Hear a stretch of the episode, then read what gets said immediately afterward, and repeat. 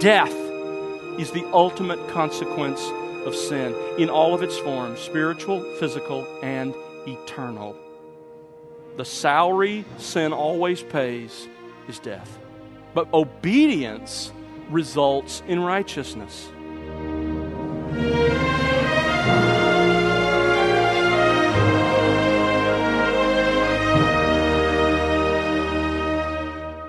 Welcome to The Word Unleashed with Tom Pennington. Tom is pastor teacher at Countryside Bible Church in Southlake, Texas. Hello again, I'm Bill Wright, and Tom is continuing his current series with part two of Whose Slave Are You? Think about this phrase for just a second. You are what you eat. You might be surprised that the Bible says something similar about how we relate to sin. The Apostle Paul says, You prove whose spiritual slave you are by how you live. Jesus said a tree is known by the fruit it produces. It doesn't matter what type of profession you may make or the level of your biblical knowledge. If the fruit of righteousness isn't being produced in your life, then you're not a slave of God. Take a look at the fruit in your own life. Is your life characterized more by a love for Jesus Christ and a pursuit of obedience to Him than it is characterized by sin? Or are you a spiritual slave to your sin? Keep that in mind as we join our teacher right now on The Word Unleashed. In the earlier days of the Roman Republic, before the days of Augustus, piracy and kidnapping were very common. That was later outlawed. So, in the first century, listen carefully, this really factors into what Paul wants to teach us here.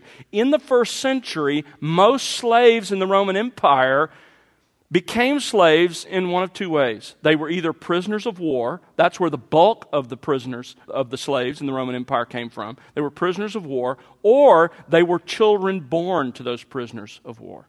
Most slaves in the Roman Empire came from that.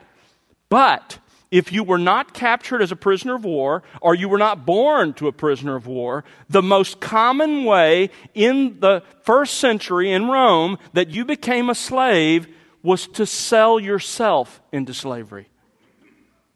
Now, when we hear that, of course, our minds go to the awful thing that was American slavery.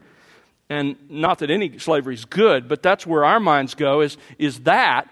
And we ask ourselves, why would anyone ever do that? By the way, I'll deal with that later because I think we have to, dealing on a passage about slavery. But both Old and New Testament condemn the institution of American slavery. It's clear. I'll talk about that when we get there. But that's where our minds go. Why would anyone sell themselves into slavery? Well, you've got to dispossess yourself that Roman slavery is exactly the same as American slavery. It wasn't. Not a good thing, glad it's gone, but it, it wasn't permanent. It wasn't permanent. In fact, in that culture, and I've validated this from several key resources, in that culture, most slaves were typically freed by the time they were 30 years old. And often they didn't serve as slaves for more than seven years. It was temporary. So, in light of its temporary nature, there were three reasons that people in the first century sold themselves into slavery. Number one was because it was a common way for non Romans to connect themselves with Roman citizens and to receive their own citizenship. It was a brief time, you served, and you got new status in the community because of the family that you served. A second reason people sold themselves into slavery was it was a way for those who were free but desperately poor to gain a career and financial stability because most of the slaves in the first century were not shackled in chains. They were, they were artisans, they were workers, they were tradesmen working under their owner. They also had property. They, they sometimes even owned other slaves in this sense. And so it was a way to gain security and to gain a, a career path. Thirdly, it was a way to pay off personal indebtedness and avoid financial collapse you essentially indentured yourself. You sold yourself, and you would then pay back what you owed by giving them that service. So that was common. And so Paul plays off of that cultural phenomenon And he says, notice verse 16, when you present yourselves to someone as slaves, you agree to obey him. And you're a slave to the one you obey. Paul's point is listen, if you present yourself to someone as a slave, you can't at the same time expect to retain your freedom. You are a slave. And his point is the very same thing holds true in the spiritual realm. You are a slave to whomever you obey. Proposition number two, that's here in verse 16. In the spiritual realm, there are only two masters. Only two. Notice what he says. You are slaves of the one whom you obey, either, and he uses a Greek word that's only used here in the New Testament. It is a word that makes it clear there are only two categories. It's either or. This is it. Either of sin or of obedience. You are a slave of sin or you're a slave of obedience, that is to God. We are not under law as a way to earn our way to heaven, but as Christians, we are still under obedience. Literally, what he says is, we are slaves of obedience. It's an interesting expression. We'll talk about that in a moment. But Paul expresses the same idea in various ways in this section. If you go back to chapter 5, verse 21, he speaks of everybody being either a slave of sin or under the reign of grace. Either you're under sin or you're under grace. In the same way that sin exercises power over unbelievers, control over unbelievers, grace reigns in the life of believers. In down in verses 18 and 19 of this chapter, he, he contrasts being a slave of sin with a slave of righteousness. And then in verse 22, he contrasts being a slave of sin with being a slave of God.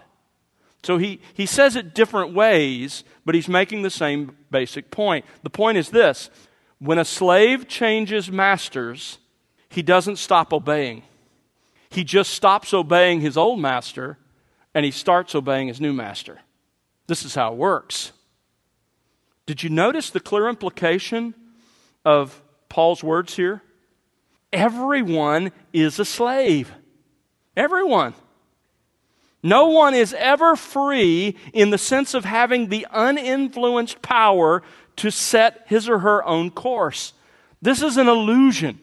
It's an illusion created and sustained by Satan himself. If you're here this morning and you're not a Christian, I want you to understand the reality of the choice that stands before you. It's not, do I decide to hold on to my freedom or submit myself to God? That's not the choice. Really, it's just a choice between masters. Is sin going to be your master or is God going to be your master? That's the choice. One of Satan's most effective strategies, I think, is to make unbelievers think that as they indulge their sins, they are actually free. Let me just tell you, in your heart of hearts, you know that isn't true. And if you doubt that, as I've said to you before, just try stopping. Just try. Try for the next six months not to commit those sins that control you, and you will discover that you are not in charge. Sin is. But this is what Jesus taught, isn't it? Turn back to John 8. This is exactly what our Lord said. John 8, look at verse 31. Jesus was saying to those Jews who had believed in him, or who had believed him, rather, if you continue in my word, then you are truly disciples of mine. In other words, they had, a, they had affirmed the truthfulness of his claims, and he's saying the reality of your faith, if it's true faith, will be proven by your continuing to obey me. And as you do that, verse 32, you will know the truth, and that truth, the truth that's in my words, as you know it and obey it, will set you free. They answered, You got to love this. We are Abraham's descendants, and we have never yet been enslaved to anyone. How is it that you say we will become free? We've never been enslaved. They mean physically, of course, but even that's a ridiculous claim. I mean, think about their history. You have the Egyptians, you have the period of the judges when they were under several different surrounding countries. You have the Babylonian captivity. And right now, as they say this, they're under the Romans. We've never been enslaved. Jesus leaves that ridiculous claim alone and he comes back to the spiritual issue. Notice what he says in verse 34. Jesus answered them, Truly, truly, I say to you, everyone who is committing sin, again, it's this idea of, of a pattern of sin in the life, is a slave, is the slave of sin. And then he says, verse 36, if the Son makes you free from that slavery to sin, you will be free indeed. Jesus makes exactly the same point Paul does. You are either a slave of your sin or you're a slave of his. That's it. Those are the two options. Third proposition, back in Romans chapter 6, a third proposition is that you can only be a slave to one of those two masters. You can only be a slave to one of them. Notice again verse 16 either of sin or of obedience. A slave can only have one master. Again, our Lord affirmed this, right? In Matthew chapter 6, verse 34. There he's talking about serving God or, or wealth. But he makes this point. He says, No one, that's a total, complete exclusion of, of every individual, no one can serve two masters. No one can be a slave to two masters, for either he will hate the one and love the other, or he'll be devoted to one and despise the other. Jesus said, Paul says, you can't be a slave of both God and righteousness and of sin at the same time. It's impossible. Proposition number four, and this is key you can only identify your master by what you do. You can only identify who your true master is by how you live. Look at verse 16. You are slaves of the one whom you obey, either of sin or of obedience. You're slaves of the one you obey. And then he says of believers that we are slaves of obedience. Now, that is a, a strange expression slaves of obedience. That's not what we expect him to say. What do we expect him to say? You're either a slave of sin or you're a slave of righteousness. He does that later in verses 18 and 19. Or we expect him to say, You're either a slave of sin or you're a slave of God. He says that down in verse 22. But here, he speaks of Christians as slaves of obedience. Why? He personifies obedience as our master. Why does he do that? Here's the simple explanation because obedience is the essence of what it means to be a slave. If you're a slave of God and of Jesus Christ, then you obey. That's what it means to be a slave. To call yourself someone's slave and not to obey that person is absurd. This is why Jesus says what he says. You remember in Luke chapter 6, verse 46, he says, Why do you call me Lord, Lord? Kurios, kurios. Why do you call me Master, Master? And don't do what I say. That's illogical. If I'm your master, slaves obey their masters. And here's the key point the one you obey proves whose slave you really are. That's what Paul is saying here. If you obey sin as a pattern of life, again, we're not talking about the fact that everybody understands, and Paul's going to deal with this in Romans 7 believers struggle with sin.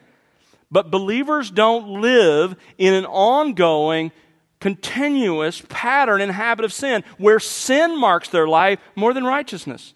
Doesn't happen as a continuing pattern. If you obey sin as a pattern of life, then sin is your master and you're not a believer. But if you obey God as a pattern of life, then God is your master and you are a believer. A slave obeys his master, and that shows exactly whose slave he is, by whom he obeys. Again, our Lord makes this point. Go back to Matthew chapter 7. Matthew chapter 7 I love this passage. It's, it's really a powerful one. But beginning in verse 13, Jesus ends this most famous sermon with a series of three warnings. He, first of all, in verses 13 and 14, warns us about the wrong entrance to the kingdom. People who find the wrong gate.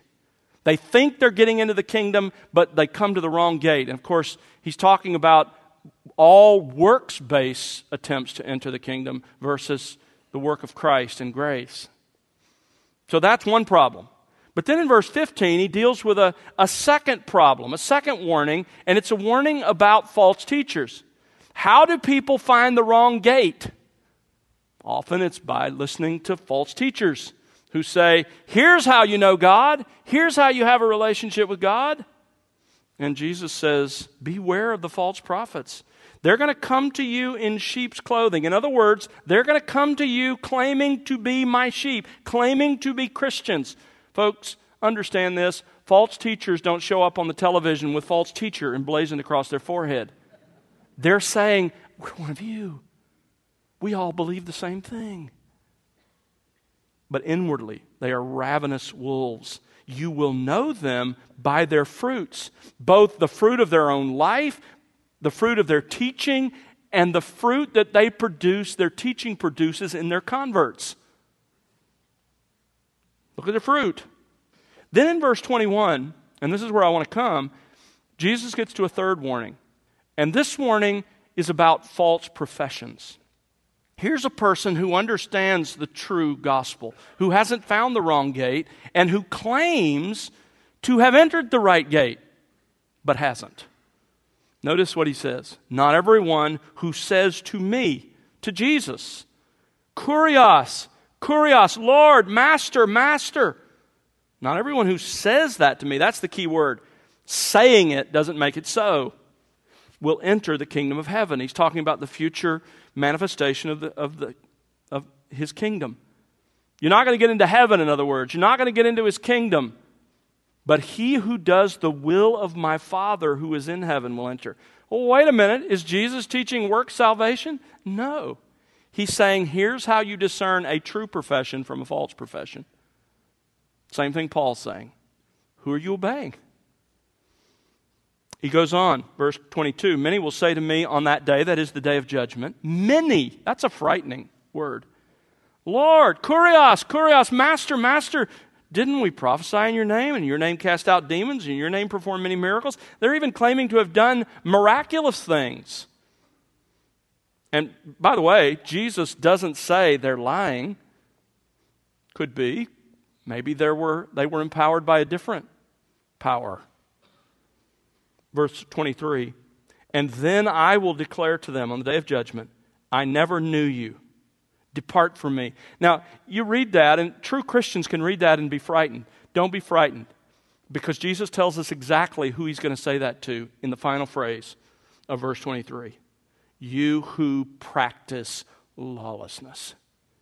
If your life is characterized as a slave of sin, then you don't belong to Jesus. That's what he's saying. And then he goes on in verses 24 to 27 to give an illustration of that very truth.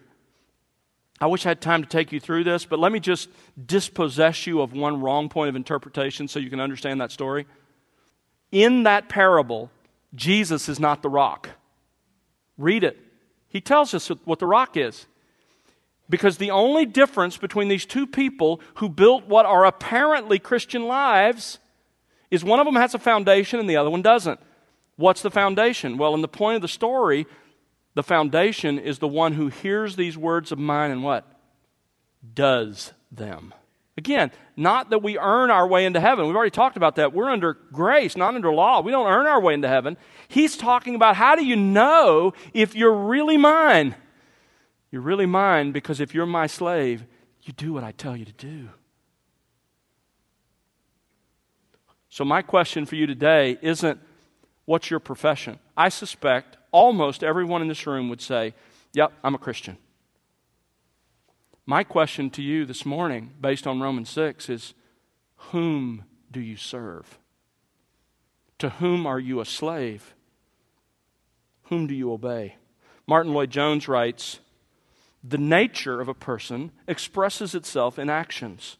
And to be a Christian does not merely mean that you say you believe in the Lord Jesus Christ. It means that you are born again. It means that you are in Christ. There is a new nature in you, and that new nature must show itself. It shows itself in obedience and righteousness and holy living. It does not show itself by continuing in sin. Let's go back to Romans 6 because there's one last proposition that we learn from verse 16. These two kinds of slavery result in two radically different ends.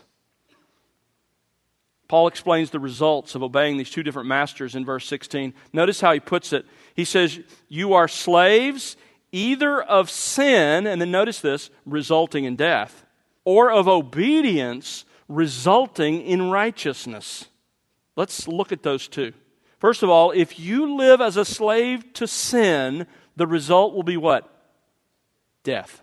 It's death. Go down to verse 23, one of the most familiar verses in Romans. For the wages of sin is death. Let me put that differently death is the salary that sin always pays. Death is the salary that sin always pays. What is this death? Death is the loss of everything that can be called life. That includes spiritual death. We were born in spiritual death, Ephesians 2 1. You are dead in your trespasses and sins. Sin and slavery to sin lead to physical death. We touched on that back in chapter 5, verse 12, where he says that it was by sin that death came into the world. But in this context, Paul is primarily referring to eternal death, that final and eternal separation from the presence of God that comes with slavery to sin. Death is the ultimate consequence of sin in all of its forms spiritual, physical, and eternal. The salary sin always pays is death. But verse 16 says, obedience results in righteousness. Now, again, this isn't what we expect Paul to say. Think about what he think about the contrast here. He says sin results in death, so obedience, we would expect him to say, results in life. But he doesn't say that. In fact, he can't say that because that would be heresy. That would be wrong. Contrary to the gospel he preached. It's a lie. If obedience produces life, then we are saved by what? Our works. And so, what does eternal life result from? The free gift of God is eternal life. So, we don't earn life. Sin produces death, but obedience doesn't produce life. Instead, notice what he says obedience results in righteousness. Now, here Paul is not talking about the wonderful gift of righteousness we've discovered already in Romans. He's not talking about forensic righteousness, imputed righteousness that's ours because of the perfect life of Jesus Christ. He's talking about practical moral righteousness. And we know that because of how he explains it later. Go down to verse 19. He says, Present your members as slaves to righteousness, resulting in what? Sanctification. So, a true Christian is a slave of God and that means he's a slave of obedience to God. He is a slave of righteousness. He is a slave of God. Paul's point in verse 16, if I could step back and give you the big picture, is that a slave of one man doesn't obey another master, he obeys his own master. In the same way, it is impossible for a genuine Christian to live in a continuing pattern and habit of unrepentant, unrelenting sin and obey sin rather than God. A slave always serves his own master. And if you're a slave of sin, you will serve sin. You are under its power. And no matter what you do, you can't free yourself from its domination. You may hate aspects of your sin, the guilt it brings, the, the, the shame it brings, etc. You may in your own mind and conscience not like what you are becoming, you may try to stop living a life dominated by sin. But if you are a slave of sin, you are constrained to sin. You simply can't help it. You are a slave. And your only hope is Jesus Christ. For if the Son will make you free, you will be free indeed. He's the only one in the universe that can set you free.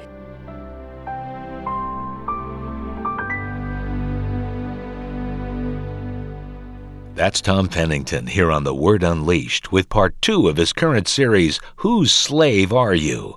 Tom will bring you part three on our next broadcast. Do join us then. Well, it's our prayer that you'll be enriched by the expository teaching of God's Word here on The Word Unleashed. We'd love to hear your story and how God is enriching you in your walk with Christ through this ministry. Write to us, won't you? Our address is listeners at thewordunleashed.org. Again, that's listeners at thewordunleashed.org or you can call us at 1 877 577 WORD. And don't forget to connect with us on social at The Word Unleashed. The Word Unleashed is made possible because of the prayers and financial gifts of individuals like you. Please consider partnering with us. You can find out how to do that by visiting thewordunleashed.org. That's thewordunleashed.org. And now for Tom Pennington and the entire team, I'm Bill Wright. Thanks for listening to The Word Unleashed, exalting God's glory, explaining God's truth.